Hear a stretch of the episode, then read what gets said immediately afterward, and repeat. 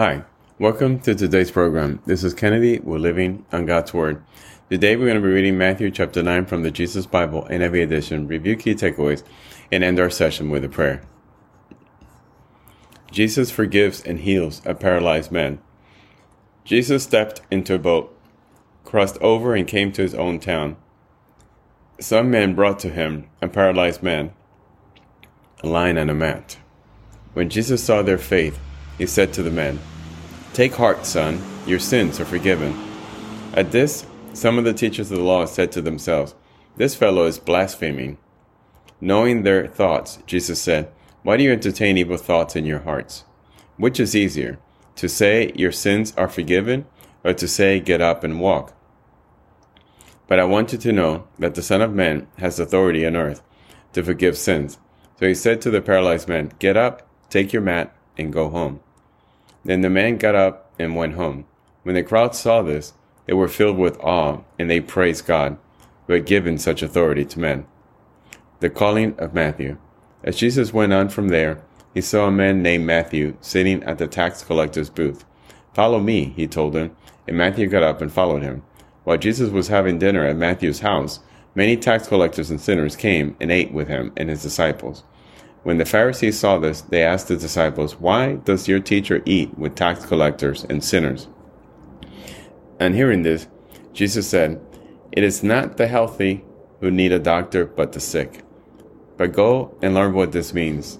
I desire mercy, not sacrifice, for I have not come to call the righteous, but sinners. Jesus questioned about fasting. Then John's disciples came and asked him, how is it that we and the Pharisees fast often, but your disciples do not fast? Jesus answered, How can the guest of the bridegroom mourn while he is with them?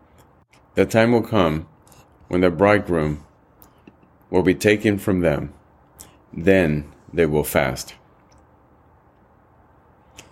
No one sews a patch of unshrunk cloth on an old garment, for that patch will pull away from the garment, making the tear worse. Neither do people pour new wine into old wineskins. If they do, the skins will burst. The wine will run out, and the wineskins will be ruined. No, they pour new wine into new wineskins, and both are preserved. Jesus raises a dead girl and heals a sick woman. When he was saying this, a synagogue leader came and knelt before him and said, My daughter has just died but come and put your hand on her, and she will live. Jesus got up and went with him, and so did his disciples. Just then, a woman who had been subject to bleeding for twelve years came up behind him and touched the edge of his cloak. She said to herself, If I only touch his cloak, I will be healed. Jesus turned and saw her. Take heart, daughter, he said. Your faith has healed you. And the woman was healed at that moment. When Jesus entered the synagogue leader's house, and saw the noisy crowd and people playing pipes, he said, Go away. The girl is not dead, but asleep. But they laughed at him. After the crowd had been put outside, he went in and took the girl by the hand, and she got up. News of it spread throughout all that region. Jesus heals the blind and the mute. As Jesus went on from there, two blind men followed him, calling out, Have mercy on us, son of David. When he had gone indoors, the blind men came to him, and he asked them, Do you believe that I am able to do this? Yes, Lord, they replied. Then he touched their eye and said, According to your faith, let it be done to you. And their sight was restored. Jesus warned them sternly, See that no one knows about this. But they went out and spread the news about him all over the region. While they were going out, a man who was demon possessed and could not talk was brought to Jesus. And when the demon was driven out, the man who had been mute spoke.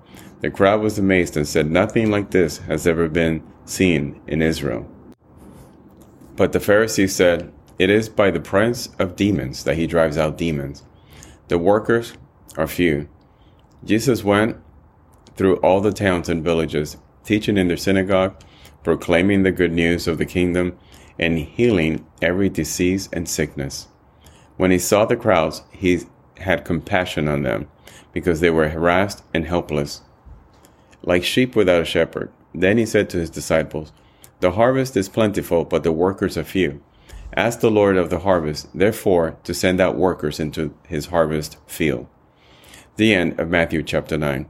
So here again, we see Jesus going throughout all the villages, teaching in all the synagogues that he can find, proclaiming the good news of what's coming about him being the Christ, the new kingdom that's to come, and healing all those that had diseases and were sick. And yet the crowd believed him in, in the immediate time, but there were many other critics, and eventually those same people that believed him then turned away from him and rejected him and abandoned him. So for now, let us pray. Father, thank you again for your willingness to give us your Son, Jesus, to send him to this earth so that we could be made righteous. Jesus came to teach us the way, to show us that through him we could have a relationship with you, Father. So open our hearts, cleanse them from all evil thoughts, and let us live a life worthy of your calling. In Jesus' name we pray. Amen. This concludes today's reading interpretation of Matthew chapter 9. We hope that you will join us again tomorrow. God bless you. This is Kennedy, your brother in Christ always.